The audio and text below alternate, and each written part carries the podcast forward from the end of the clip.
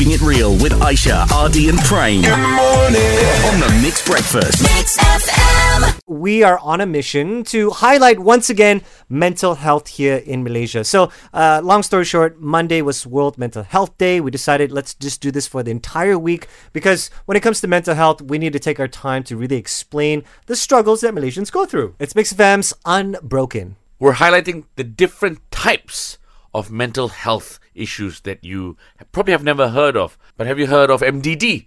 Major depressive disorder. Have you heard of bipolar? So this is the things that we're trying to do for you. So today we're talking to Nina. It's not her real name. Uh, we're protecting her privacy, and she's sharing her story living with borderline personality disorder. Thank you so much for doing this for us. So, could we start by uh, you telling us a little bit more about your diagnosis and briefly explain to us what is borderline personality disorder?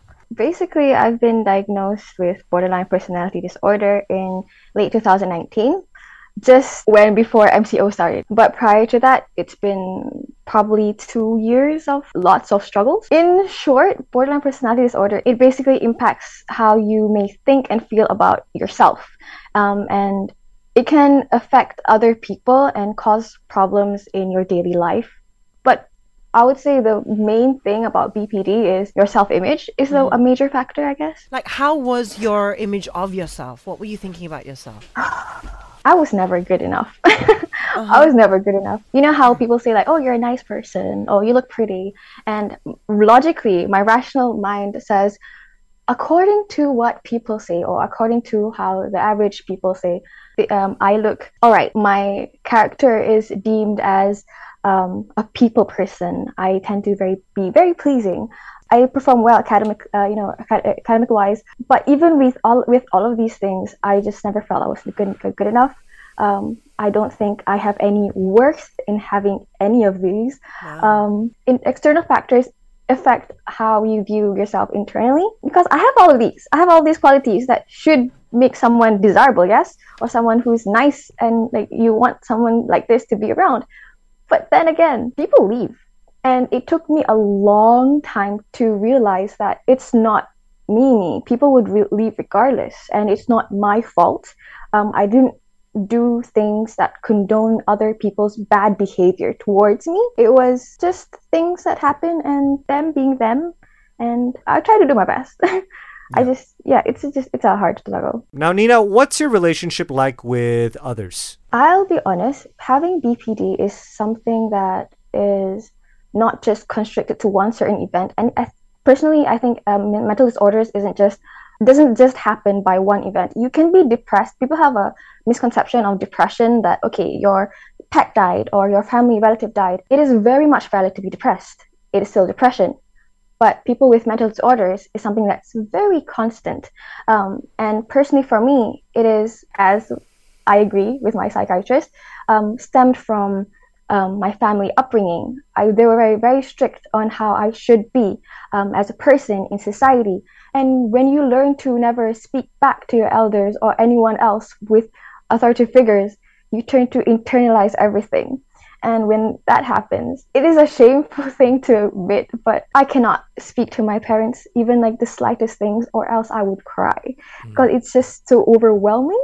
Mm-hmm. I I'm 26. I'm gonna be 26 this year, but I can't reach out to my parents, even the the smallest things, because I fear backlash that they're gonna say, "Oh, I should have done this." Oh, it's kind of they kind of turn it around in a way that makes it my fault, and I would kind of believe it. Um, it, it will get stuck in my head. So that's how I've been growing up with. That's my relationship with my family. As for other people, um, I'll give you a non myself example, but something that I can understand and relate to. Let's say if your significant other doesn't reply to you, ignoring you, other people will probably like get annoyed, probably lash out. I would understand if someone with BPD would be like they'd get more sullen about it and think that it's their fault and they withdraw instead of, you know, voicing out that this is something that hurts them. What was that moment you decided, okay, I need help, or did someone tell you, hey, you need help? How I got diagnosed, um, actually, what happened prior to the 2019 was um, I had issues that my family was almost breaking apart. My I was being outcasted by and being accused of things that I did not do, and I was ostracized in uni. I just didn't trust anyone, and then there was a financial issue as well at the same time. And on top of that, I was already feeling a little down, a little, somewhere there. and then I got dumped. Oh no. Oh, no. by my by my seven um, year long best friend uh, slash then boyfriend. Mhm. So I had no one to turn to. I guess I, I, I it felt like I I could trust no one. And this it was a part where it actually affected my studies. Um, and I just needed help. I was actively suicidal. There's two types of being suicidal. One is passive and one is active. At that point, I was actively kind of suicidal. What's your recovery phase like? How long did that take and what do you think helped you the most? this guy friend of mine he has split personality and he has he helped me reach out to the um, the guidance counselor in our uni and they got me a referral to um, a government um, clinic and i got the you know evaluation done and diagnosed and the appointments. But again it was mco and i it is one hour and a half away from my home.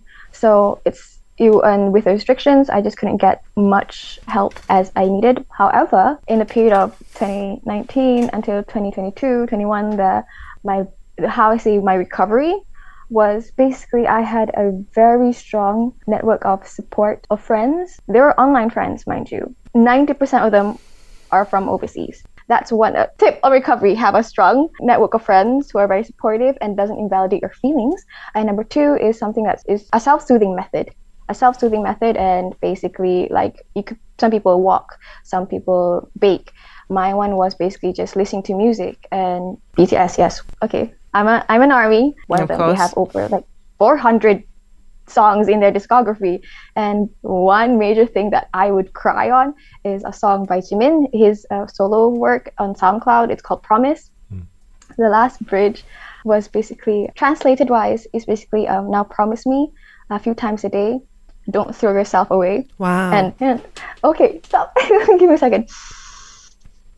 Because i think that's what is the hard hardest the most is how i need to constantly remind myself that it's okay that i have some worth and like to not just throw myself away because even though i don't feel like it i know there's some people who will be affected by it. And that's important i guess. Self your, your just self reminders here and there Absolutely. Oh, yeah. When it comes to be it mental health or um, seeing a therapist or mental illnesses, what is that one stigma that you wish would be stopped? That you wish that people would just get rid of? that we're low lives in in layman's in, in a very very basic term that we're low lives no we're really high functioning adults.